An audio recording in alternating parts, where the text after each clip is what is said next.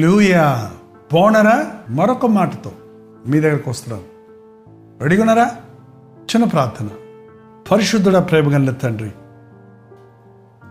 ప్రతి దినము నీ సన్నిధిని వెతుకుతూ నీ వాక్యాన్ని ధ్యానిస్తూ దినమునకు మూడు మార్లు నీ సన్నిధిలో మోకరించి ప్రార్థించేవారిగా నీ వాక్యానుసారంగా జీవిస్తూ మా బ్రతుకులను చక్కబెట్టుకొని నీ రాకడ కొరకు ఎదురు చూచేవాడిగా ఉండటకు మా ఒక్కొక్కరికి సహాయం చేయమని క్రీస్తు నామంలో అడుగుచున్నాను తండ్రి.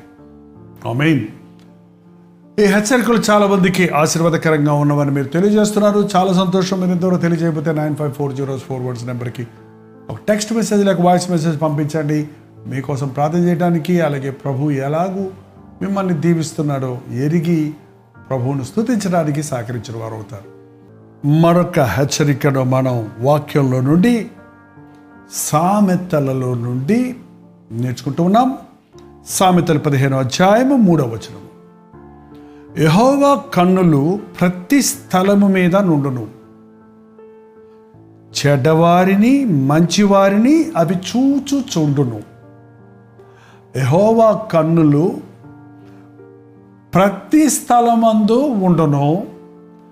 చెడ్డవారిని మంచివారిని అవి చూచుచుండును. అర్థం చేసుకున్నారా?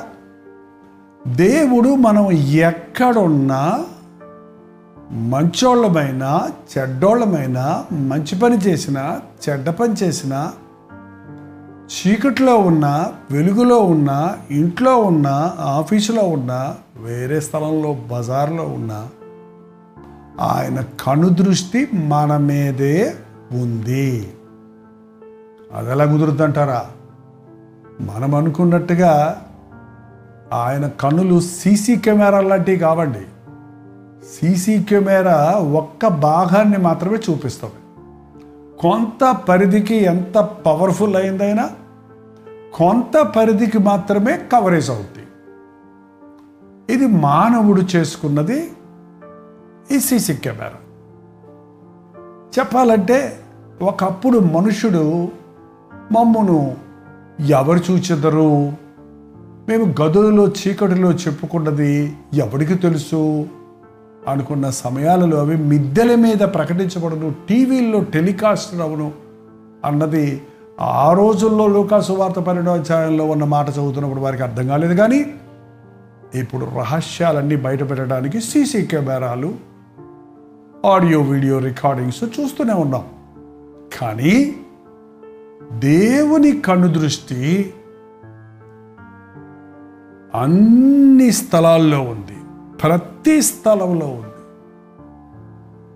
ప్రతి మూల ప్రతి గది ప్రతి వీధి ప్రతి స్థలంలో ఆయన కన్ను దృష్టి మంచివారిని చెడ్డవారిని కూడా అవి చూచుచుండును. చూచును కాదు.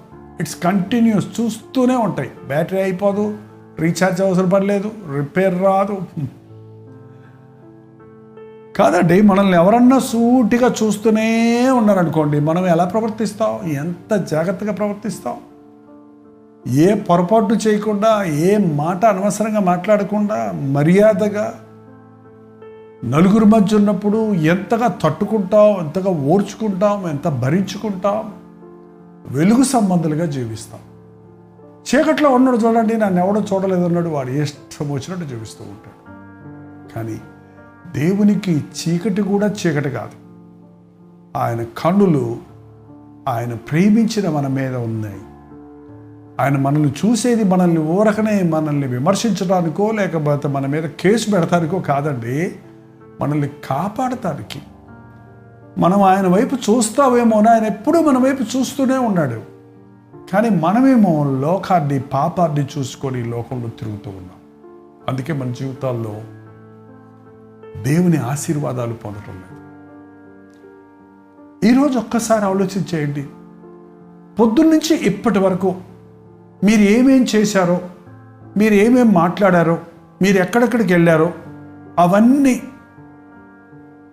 టెలికాస్ట్ అయినాయి అనుకోండి. మొత్తం ఛానల్స్లో టీవీ ఛానల్స్లో. మీరు చేసుకో చూసుకో. అన్నంత ధైర్యంగా ఉంటారా? లేక మీ గుట్టంతా బయటపడిపోయిందని మీ బతుకంతా గబ్బైపోయిందని ఏంటంటే మీ జీవితం అంతా వేస విసికి వేసారిపోయిందని పాడైపోయిందని పరువు పోయిందని ఏంటండి? ఆలోచించేయండి. మనం నమ్మిన నమ్మకపోయినా దేవుడు మనల్ని చూస్తున్నాడు. మనము ఈ లోకములో మనుషులు ఒక్కసారి మృతి పొందుదురు తరువాత తీర్పు. దేవుని వాక్యం స్పష్టంగా చెబుతుంది. ఈ దేహముతో జరిగించిన ప్రతి దాని కొరకు దేవుని ముందు నిలబడి మనం లెక్క చెప్పాలి. వృద్ధులకు రాసిన రెండో పత్రిక ఐదో వచ్చారు పదో వచనం. ఎందుకనగా తాను జరిగించిన క్రియల చొప్పున అవి మంచివైనను సరే చెడ్డవైనను సరే దేహముతో జరిగించిన వాటి ఫలమును ప్రతి వాడు పొందునట్లు మనమందరము క్రీస్తు న్యాయపీఠము ఎదుట ప్రత్యక్షం కావాలి. మన దేహముతో జరిగించిన ప్రతి కార్యం కొరకు అవి మంచివైనా సరే చెడ్డవైనా సరే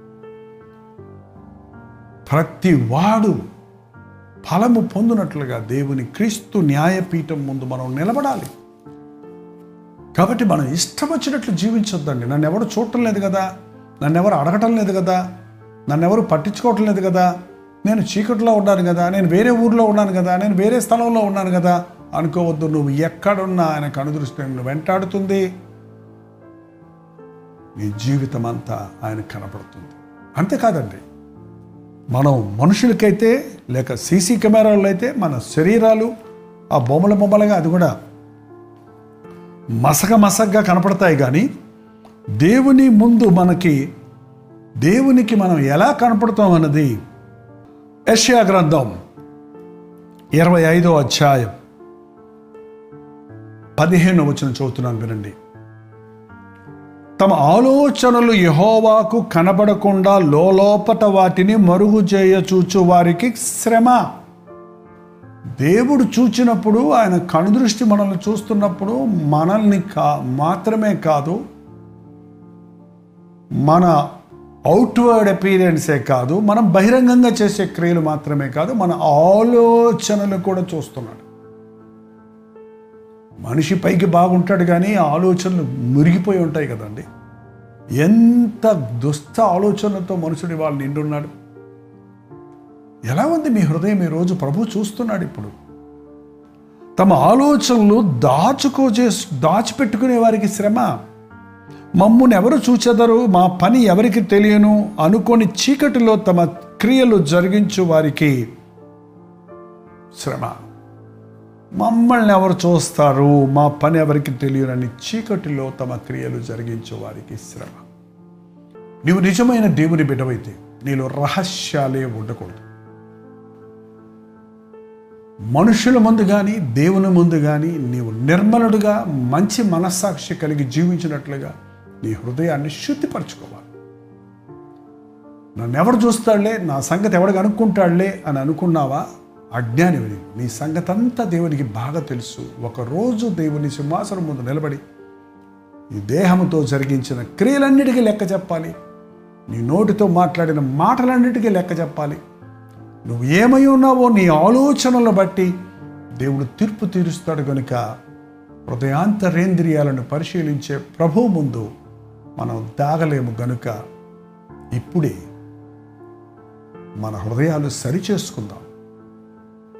నీ హృదయములోనికి పాపం వస్తే ప్రభు సన్నిధిలో పశ్చాత్తాపడితే ఒప్పుకుంటే ఇప్పుడే కడగబడుతుంది. మీకు తెలుసా? క్రీస్తు రక్తములో కడగబడిన పాపము తీర్పులోనికి రాదు. మన పాపములను మనము ఒప్పుకొని ఎడల ఆయన నమ్మదగిన వాడు నీతిమంతుడు కనుక మన సకల దుర్నీతి నుండి మనల్ని పవిత్రులుగా చేస్తాడు. మనం పాపము ఒప్పుకుంటే అది కడగబడుతుంది కడగబడింది తీర్పులోనికి రాదు.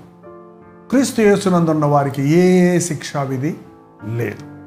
కాబట్టి ఎప్పటికప్పుడు మన హృదయాన్ని కల్మషపరిచి నోరు జారిన మాటలు నోరు జారి చెడ్డ మాటలు పలికిన దేహానికి మనస్సుకు అపవిత్రపరిచే ఆలోచనలు వచ్చిన మోకాళ్ళ మీద పడి ప్రార్థిస్తే దేవుడు ప్రభు మనల్ని క్షమిస్తాడు శుద్ధి చేస్తాడు తీర్పు రోజున మనకి ఏ శిక్షా విధి లేకుండా ఆయన రాజ్య వారసులుగా చేసుకుంటాడు. ప్రార్థన చేసుకుందామా? ప్రార్థన. పరిశుద్ధుడా నీకు వందనములు. మనుషులు మమ్మల్ని చూచినా చూడకపోయినా ఎవరికి మా హృదయాలు తెలిసినా తెలియకపోయినా నీ కనుదృష్టి అంతటా ఉందని మా హృదయాలను మా ఆలోచనలను ఎరిగిన వాడిగా నీవు ఉన్నావని నీకు భయపడి వారిగా పాపమును విడిచి పరిశుద్ధమైన జీవితాన్ని కలిగి నేను చేయి ప్రతి దోషము దేవుని ముందు ఉందని గ్రహించుకొని పాపమునకు చోటియ్యక అపవాదికి చోటియ్యక శుద్ధ హృదయాలుగా బ్రతుకుటకు సహాయం చేయి. మా హృదయంలోనికి అపవిత్రత జ్వరపడినప్పుడు పశ్చాత్తాపడి ప్రార్థించుకున్నట్టుకు ఒప్పుకొని విడిచిపెట్టుటకు నీ రక్తంలో కడగబడి నే శిక్షావిధి లేని నిత్య జీవానికి వారసులు మోటకు మా ఒక్కొక్కరికి నీ సహాయం చేయమని క్రీస్తు నామములో అడుగుచున్నాము తండ్రి. ఆమెన్. మన తండ్రి అయిన దేవుని యొక్క ప్రేమయు కుమారుడైన క్రీస్తు యొక్క కృపయు ఆదరణకర్త అయిన పరిశుద్ధాత్మ యొక్క సహవాసమును ఆయా స్థలములలో చేరి ఈ మాటలు విన్న ప్రతి ఒక్కరికి ఇప్పుడును సదాకాలము తోడయుండును గాక అమీన్